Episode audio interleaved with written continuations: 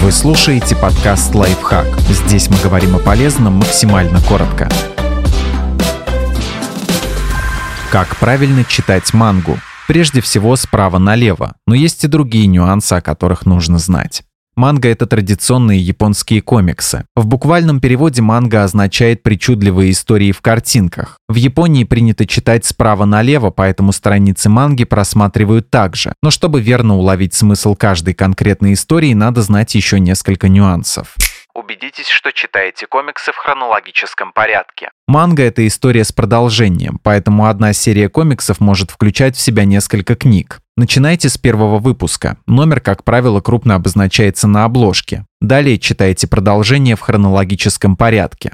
Определитесь, с какой стороны начинать чтение. Традиционно мангу читают задом наперед по сравнению с привычными для нас книгами, то есть от последней страницы к первой. Если у вас бумажная книга с комиксами, положите ее перед собой так, чтобы корешок оказался с правой стороны. Под задней обложкой, где в русскоязычных книгах обычно пишут слово «конец», окажется начало манго-истории. Впрочем, существуют книги, адаптированные для европейского или американского рынка. Их листают привычным нам способом. Чтобы не запутаться, ориентируйтесь на обозначение внутри книги. Чаще всего это стрелочки, указывающие направление чтения. Читайте каждую страницу последовательно справа налево и сверху вниз.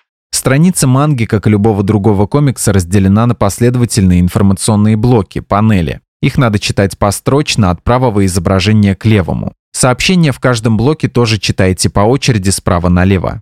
Обращайте внимание на цвет панелей. Иногда в манге встречаются изображения на черном фоне. Это говорит о том, что события произошли в прошлом. Панель может быть окрашена градиентом, от черного фона вверху к светло-серому или белому внизу. Так отражается переход во времени от событий прошлого к настоящему.